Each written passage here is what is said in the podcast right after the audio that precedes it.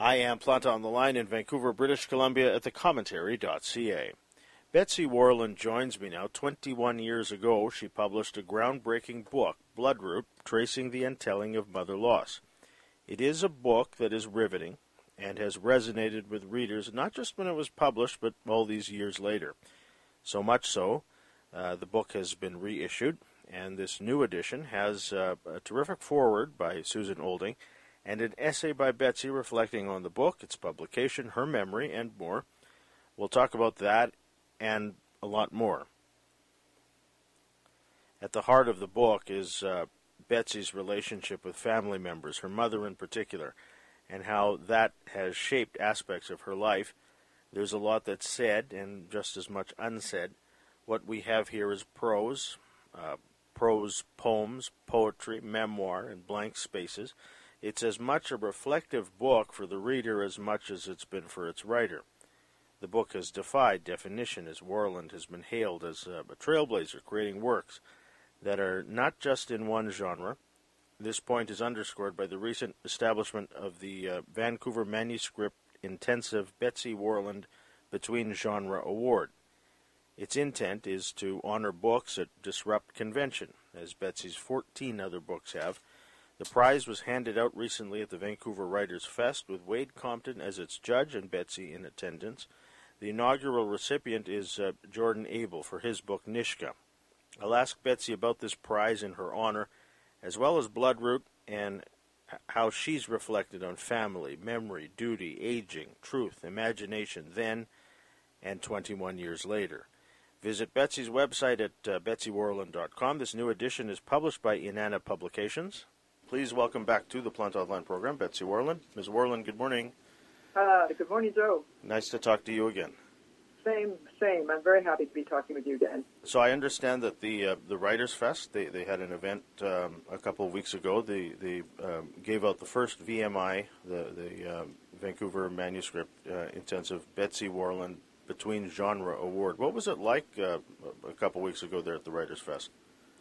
Oh, it was it was great. You know, it was the first time I I had been in in a public space uh, with a lot of other people. Oh yeah. But it, yeah. you know, it was 50% capacity. Mm-hmm. Um, so um, that was an adjustment, but I, it was a it was actually wonderful. There's a panel before, um, and it was excellent. And then this happened after that panel, um, and uh, yeah, it's I don't know. It's hard to find words for it, but it, I'm quite over the moon about it. I wish this award hadn't existed before, Mm. but not under my name, so I might have been able Right, have right. uh, entered into it. But I'm so so glad that it is now uh, recognized very much uh, as a as a as a what to say a respectable way of putting together a book. Yeah. Yeah, and uh, the the winner was, was Jordan Abel for for Yes. um, his book NISHGA, Yeah. um, which is a book that I just was was incredibly moved by.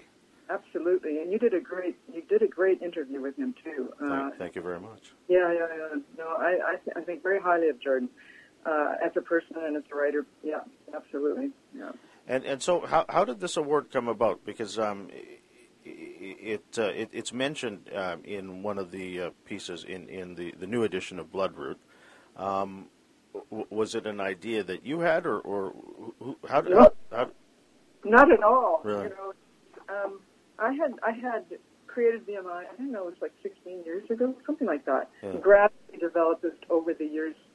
Um, and one of the ways I have been active in building community in Vancouver, and some to some extent nationally too, um, which also uh, was creating for for me in some respects a community as well. Mhm. Um, so I had been doing a fair amount of administrative work, you know, besides mentoring uh, in the in the writer's studio and then in VMI. So I had decided I wanted to actually um, not do administrative work so much anymore. Um, and I and I knew for right from the beginning I called it Vancouver Manuscript Intensive because I knew right from the beginning I would want to have other write another writer or two pick it up later on, and I didn't want it to be associated with my name specifically. Right. So anyway, uh, Elee Kraljii Gardner and Rachel Rose have taken over uh, as co-directors of the program, and they're even doing more as two directors and younger younger writers and lots of energy.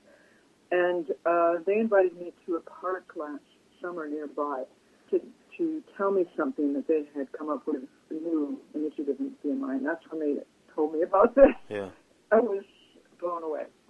Yeah, it, it, it, after reading Bloodroot, which I, I did uh, recently for the first time, um, I can see um, why an award like this is necessary, obviously. But it, it's a marvelous tribute to the, the form that that um, that you took on when you wrote Bloodroot. What, what, what was that? Twenty two years ago now. 20, and I actually was starting to work in between genres in the mid '80s. Really. Uh, so it, but you know, Joe, I had to. It was almost hopeless for me to get a grant, a writing grant, Mm. because the creative, the nonfiction jury would say it's not nonfiction, and the poetry jury would say it's not poetry. Sure. And so it's it's changing now, and I I feel like that's a really good sign in terms of. And you know, last time we talked was about my book Oscar Between, and and if anything, we know how dangerous and and destructive the polarity has intensified. Right. hmm So to have a genre now that is saying um, it doesn't have to be only in one genre. You know, writers aren't only located in their creativity and how they relate to narrative in one genre. And so, and to me, it's more like lived experience. We don't think, as you know, as poets, we don't think in poetry all the time. Sure. And, and Yeah. Mm. the narrative, we don't think in novels all the time. You know, it does move around. So I'm just really heartened by this. Really, really, it's been great. And Wayde Compton was the first judge who I think highly of also. Yeah. Yeah. So um, it was, and when I when they told me about this, I had to walk home about 15 minute walk home, and they gave me this yellow begonia for summertime.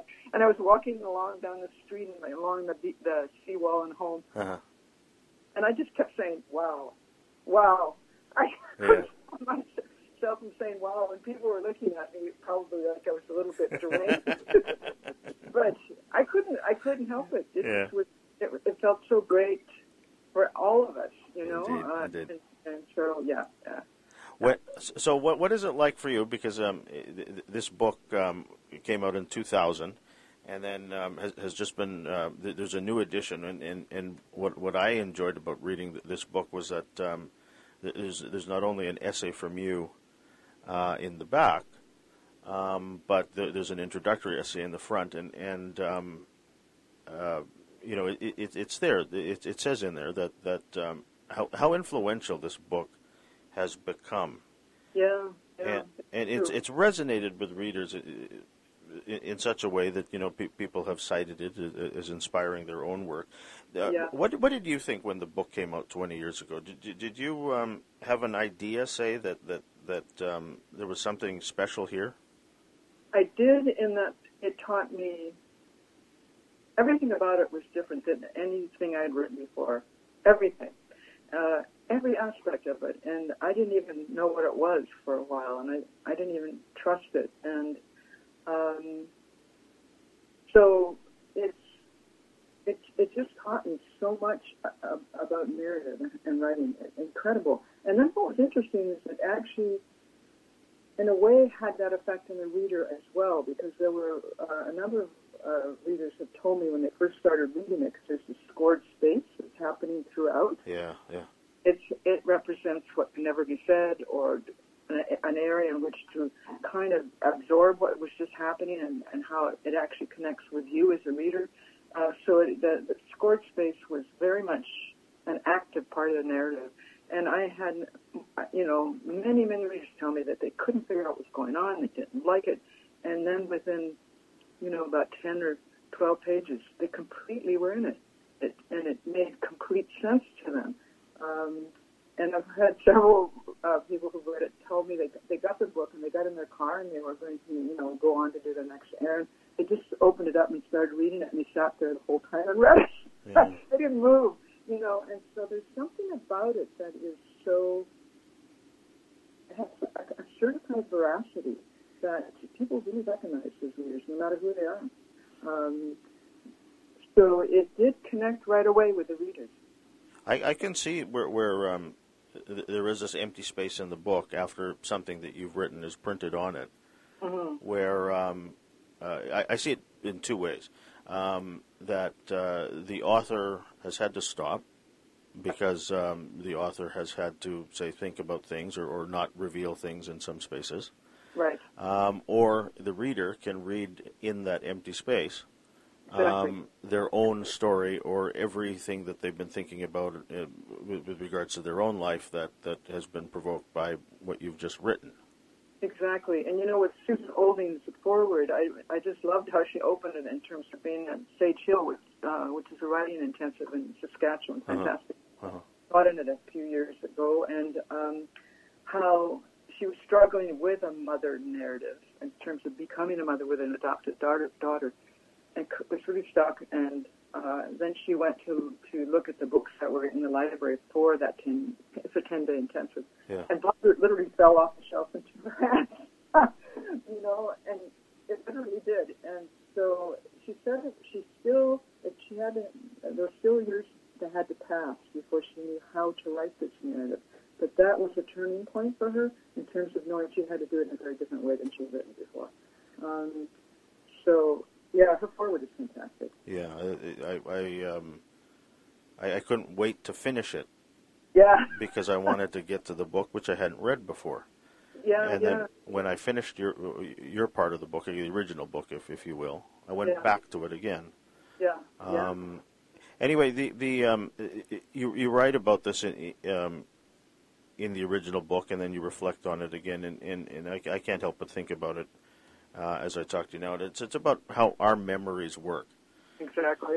and i i- it's it's it's it's really fascinating to read how um, you have to contend with that in the aftermath, say in, in, in the in the twenty years after the book comes out, and, and how you remembered things that, that happened and didn't happen quite in the same way. Um, Yeah, yeah.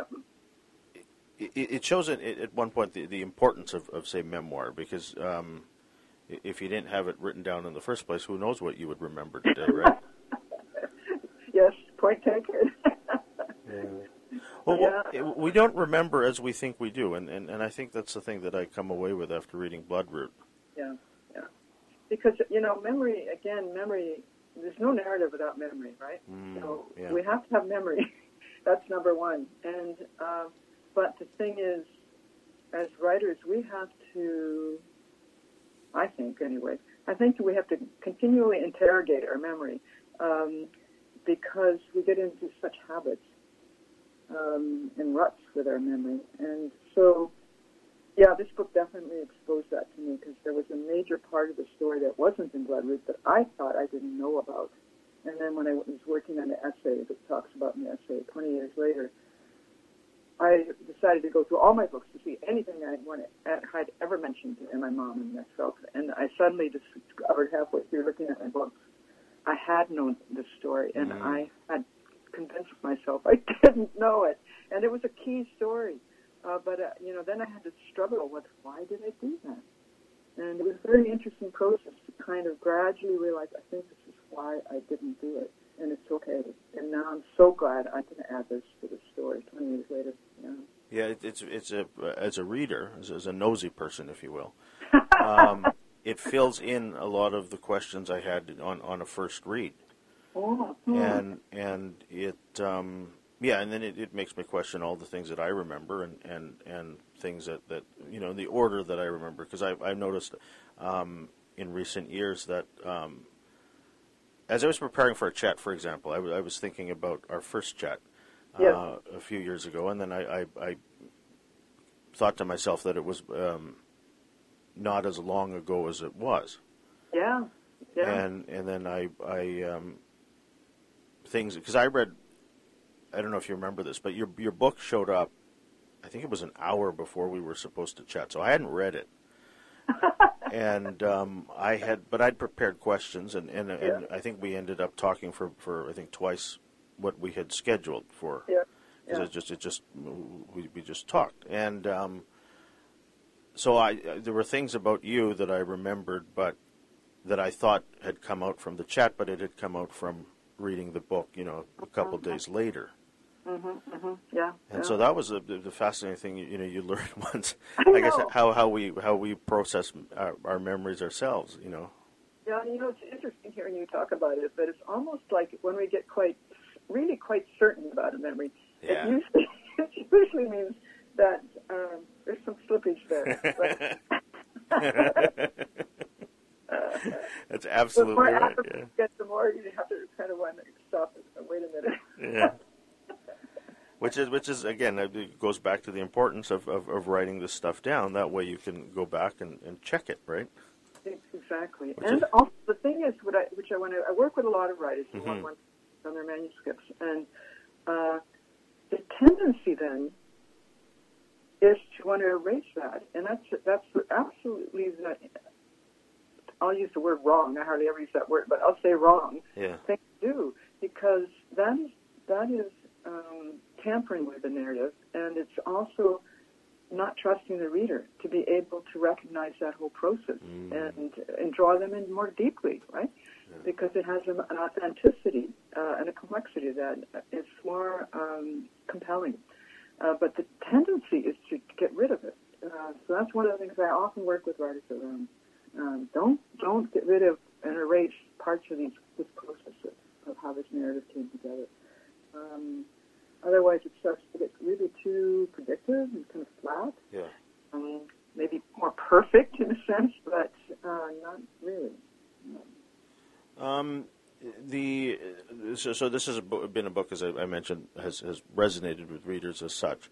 Um, you obviously have heard back from readers over the years uh, with questions about how to write memoir. Did you get uh, nosy questions, say Betsy, about um, the family life or, or your your own relationship with your mother? Because there, there are things that, that are written, um, there are things that are not written.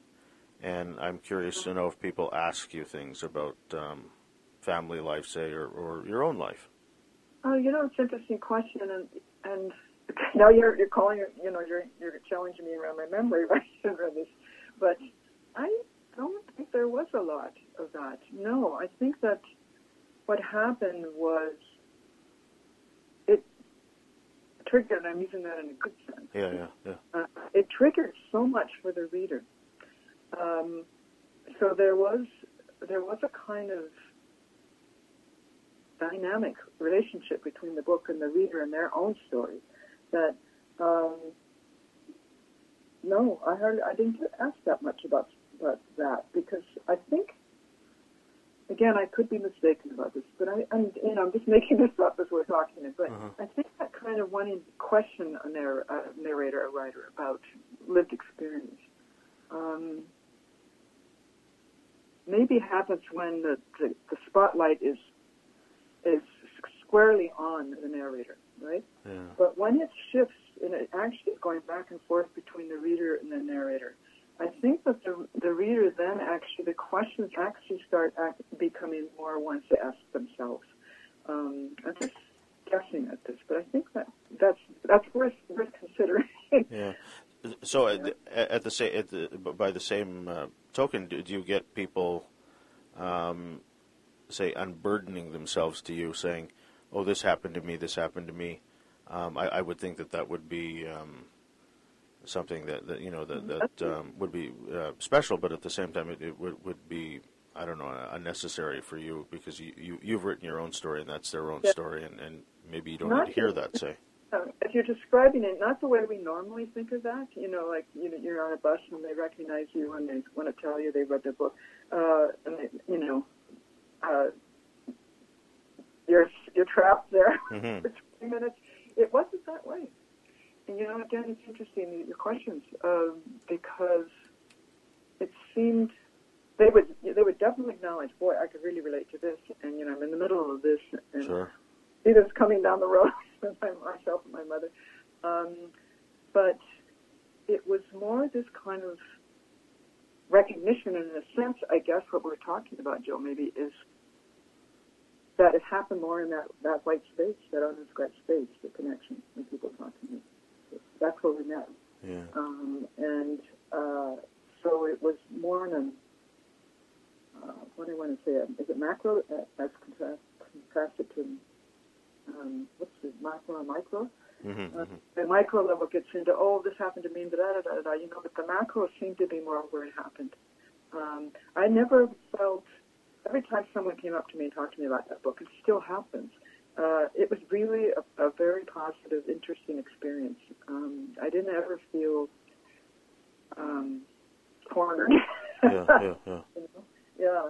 Yeah. So So I was, I was reading the book. You, you, you talk about um, say caring for your mother and your father as, as, as they Yeah. they were dying, and you mentioned you know your your your family around you, your brothers, right. um, and then I read in the essay uh, at the back that that uh, you're the only one left of that immediate family, Mm. um, and so I'm I'm I'm curious to know um, what was the reaction to family relations when the book came out. You're just going for the juggler today. I, I, you know, th- these are things that I've been thinking about, and I, you know, I, I, I was going to phone you on the weekend Yeah. and and preview my questions, but I thought, well, no, let's. No, I'm, I'm cool with it. I like it. Um, well, this goes back before Bloodroot. Um, and and it is in Bloodroot. When my first book, this came out in the early 80s, 81 maybe. Was- Is that the book that your mom wanted to take the razor blade to? Yes, and I thought for a long time that she wanted to, and my brother stopped her. And and it was only after it was only in the last couple of years he corrected me and he said, "No, she did, she did do that." Mm. And I was shocked. And I don't know if he didn't indicate that clearly to me, or if it was so shocking I changed it to Yes. threaten to. So for, for people, I, just, I, I, I'm sorry to interrupt, but for people listening to this, when I mentioned that the, the razor blade incident, what Yes. she what she wanted to do was take out parts of the book, like actually uh, cut out of the book uh, Yeah. things that she didn't want other people to read. Right, exactly. And just her sister, she was going to not Mhm. let anybody else. Her husbands couldn't read it, no one else. Yeah. And it was about the demise of my marriage. And there was actually nothing really that uh, appalling. It's quite sort of poignant and sad, Right, but mhm. couldn't she couldn't you know she couldn't tolerate it. So she did take the razor blade. And that's when razor blades, you know, they were the straight. Yeah. One had the covering and the other one you could cut out. She did cut them, those pages out, all that section, twenty pages. So I never told my parents uh, or my that generation about any of my books after that. Uh, and, and it was one of the reasons I moved to Canada. Besides the fact that I could see where the United States was going then Mm. and where it is now. You know, I just thought this is so screwed up. I don't know if I can I can live here. So I just they knew I taught writing Yeah. um, but they didn't know about the books. And at that point, it was okay to do because people weren't on as line as, online as much, right? Yeah. It goes back ways. Um, so they did not know about the books, and that's what that's the, the um, that's what I had to do. Um, because it was a very clear message to me in terms Yeah. of my mom. She couldn't, she couldn't handle it. And what was the point? They didn't have anybody that could actually talk to about it. Um, and uh, they didn't have the support they would have needed there. hmm It's a very conservative rural community, so yeah. And, and so your your brothers, Yeah. What, what did because th- th- th- th- that's their mother as well. what did they think of Bloodroot? uh, they knew about it, and um, my brother, who moved here and was here for the last thirty some years of his life, we were very close. Uh-huh. Um, yeah, he was completely uh, involved in uh, and recognized a lot of of the, the book. And when it, I came to a point where I said, I can't think of my mother as a liar, think of her as having an inventive imagination. Yeah. He said he, he laughed out loud he read that when he read the book. Um, my other brother, it was harder for him. He was still in the States. He had a, definitely a public pres- uh, presence Uh-huh. as an academic and a, and a researcher. Um, was much more um, um, lived his life much more like our folks and our family did. Yeah. So it was harder for him, but he did. He and his wife did come up for the launch of that book. Mm. Um, it's the only time they did that, and uh, so he did relate to it enough. Um, and because I never referred to myself as an American ever since I moved here, it wouldn't necessarily get. It wouldn't, our, you know, our communication systems with the people who were involved wouldn't necessarily cross over. Mm. Um, they would now. Um, so but now my both both my brothers are dead and my parents are dead. It's a very I don't know if you've had this experience, but it's a very weird feeling to be the only one left. Uh, and you're the only one that has these memories, and of course they're very, very partial, uh, and you can't really talk to anyone about them very much. Mm. It's a very, very weird feeling. And so in a way, I'm glad I wrote these books because there is some kind of presence in them uh, of my family. Um, so I'm that I'm kind of grateful there is because otherwise it would really feel like it was just a vacuum right now.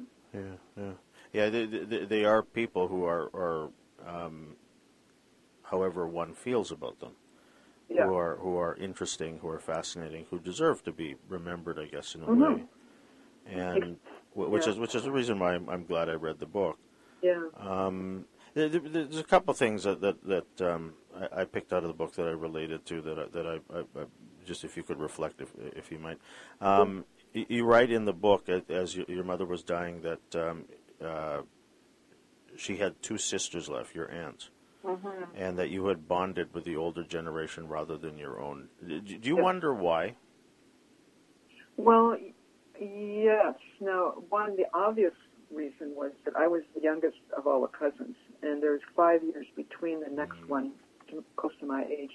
You know, five years is quite a bit of time between siblings, and, and there was a cousin that was also five years.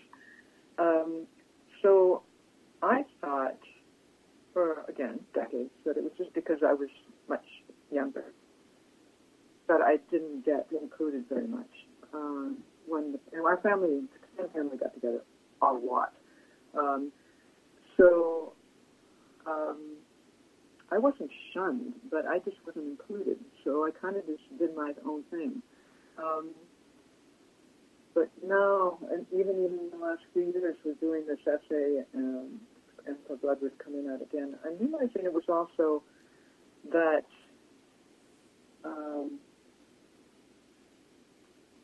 my my mom, because she had this profound uh, postpartum depre- depression, which I didn't know about Mhm, uh, mhm. over three years, um, a couple of my aunts kind of kept track of what was going on and tried to do a little extras to kind of watch out for me and uh, tune into me. So, um, well, you know, and kids when they're six, seven, eight, teenagers, whatever, at the college, you know, and you're not thinking that way, right? Yeah, yeah. And so that's where it happened um, with that uh, my parents' generation and my grandparents. Um, I felt more. There was more conversation. there's more being with uh, them than my generation. Um, so um, yeah, I think that that's basically Yeah. what it's about. Um, also, they were the storytellers. you. Mm, You know, my generation, they were not. And that was our major activity when the family got together after dessert, sitting around the, the big dining room table, and particularly the aunts starting to tell the stories. And and I was there 100%. Yeah. I was hearing those stories. And so my generation, we, we completely lost that. You know, we used to get together as a family. There were 60 of us at one point wow. from seven different states on Christmas Eve, and it was amazing. We always all came together at Christmas Eve, and it, this is my mom's side, and it was incredible. Yeah, Uh, yeah. So, but then it stopped because it was no longer tenable. In my generation, we almost all of us moved far afield. Um, so there was, I was just on the very tail end of that kind of storytelling, being together, and uh, that changed. Yeah. What's the um, the the uh, these last eighteen months? What have they been like for you in, in terms of of um, uh, doing your work, say, and, and and creating the communities or cultivating the communities that you've created over the years? How how has that been for you? Um, like everybody, uh, it's been a variety of things. Um, one way I'm fortunate is that I tend to be fairly solitary. I, I need a fair amount of time alone, and my work requires that. And I've moved from manuscript consults in person to all online and by phone. Uh-huh. Um, and that's worked out fairly well. Um, actually, more better than what fairly well. It's worked out well. Yeah. Um, so, and I've been teaching online, and I've had to, you know, I've been teaching this one course, Memoir of Inquiry, for a long time, but I still had to completely redo it for being Mm. online. Right. It's a whole different spatial environment, and so it took me a lot of time to redo the whole thing. Uh, but then it worked. It worked online. Um, so there were challenges in that respect. There were challenges in that uh, Lost Lagoon came out in 2019, and it was the first launch that had to be switched to a um, virtual launch Right. out here, and that was quite a challenge to figure out how to do that. Um, and then I had an offer based on Oscar between the, the book that I talked to with you about it in, uh, a few years ago Uh-huh. that had to be canceled, and now that's now we're trying to put that all together again. And all the people we were working with, they're all tied. They're all now connected with other projects, the singers, the director, the Mm. dramaturgs. You know, so it's been a lot of feeling, particularly in the last four months, I'd say, uh, things keep falling apart. Yeah. you know, on all my work situations, it, it keep falling apart. I was doing a, a workshop at Hollyhock for a week with writers code meeting it with Shaena Lambert, and her mother's son who was in palliative care and was very close, also a writer, Barbara Lambert, and has died. So we had to cancel it the last Mm. minute, you know, almost. It's being rebooked in the spring, but everything kept falling apart. Yeah. And I found it really challenging um, because there's nobody who can fix it for you. You have to somehow, if you're a freelancer, you have to, Yeah. you have to, you know, kind of keep reconfiguring it in some way. So it's been hard sometimes. And just I'm coming up to my brother's uh, second anniversary Mm. from when he died, and so um, there's this every so often, you know, like with Bloodroot coming out, I'm really struck again with what it feels like to not have family, of anyone in your immediate family left, including um, uh, in-laws. There is one in-law who is, uh, and she lives in New York, and I'm very fond of her, but we have not had a close connection for many, many years. Yeah. Um, so I think it just brings out areas for all of us that are vulnerable, Yeah. Yeah. and um, we have to come somehow think about it and engage with it, and we can't do it the same way we did in the past. You know, yeah. some of those strategies work, and some forget it. You know, they don't even apply. Indeed. You know, so it's challenging, as um, people will say often. But I feel it's taught me a lot too. hmm Yeah, I. I, I feel the same way. Yeah. Yeah, Yeah. yeah. I know. Yeah, in fact, I even heard you with one of your ones that you asked this question to, to with a couple of other uh, interviews you've done recently, and um, it certainly made me clear of what's really precious. You know, Yeah. um, and uh, I think it's really good to talk about what I'm doing. Um, I should mention, Joe, is I didn't want to do a book launch uh, for Bloodroot. I Uh-huh. just think various things about it just didn't didn't feel right. So I've asked six of my author friends to read, take excerpts from the book that that they really resonate with, and give a two minute reading. And it can be anywhere in the book or the essays. Um, and they're going to read first, and it's going to be a performance, a live stream performance. So they're going to read, and then I'm and I'm going to know what they are reading about a week ahead of time, and base my like ten minute max Mm. reading on that. Yeah. So it's actually just focusing on the book and not in you know in the story and how it's connecting among us uh, as daughters whose mothers have died, and some of their mothers died 30 years ago, some died a year ago. So it's um, I feel much better about it. It's from Massy Books and the Massy uh, Oh yeah. Yeah. Yeah. Um, it's taken again a lot to figure out how to put it together uh, logistically and conceptually, but I think we finally have got it pulled together. And uh, one of the writers whose mother died just over a year ago is still in England uh, in her, her mother's home, and they're selling the property and all that stuff. So that'll come in um, on Zoom, but it will be on Zoom and Facebook. Uh, Uh-huh. and uh, so that created that sort of provoked me to do it, things differently, and uh, you know we'll see how it goes. Yeah. Everybody I've mentioned this to really likes the idea of it. Uh, I just hope it works. Yeah. No, I, I can't see how it can't work, and, and I'm I'm looking forward to, to seeing that. You, I'll, I'll certainly um, look for, uh, to watch it for sure. Um, Be- Betsy, I cannot tell you um, how much I enjoyed our chat. Five, it's five years ago. I can't believe that it was that long ago. and um, uh, and reading Bloodroot and talking to you about that now. Um, how much I've enjoyed this as well. Um, I hope it's not another five years that we talk next. Yeah, same. I know, and I always enjoy it very much too. I think you're, what you're doing is really, Joe. It's really important. It's really unique, um, and we need this. You know, we really need this kind of conversation, and so I'm I'm just very grateful for what you're doing. Thank you very much, Betsy. The website for more is at betsywarland.com. The book is called Bloodroot Tracing the Untelling of Mother Loss. It's uh, published by Inanna Publications. Its author, Betsy Warland, joined me on the line from here in Vancouver. I'm Joseph Planta.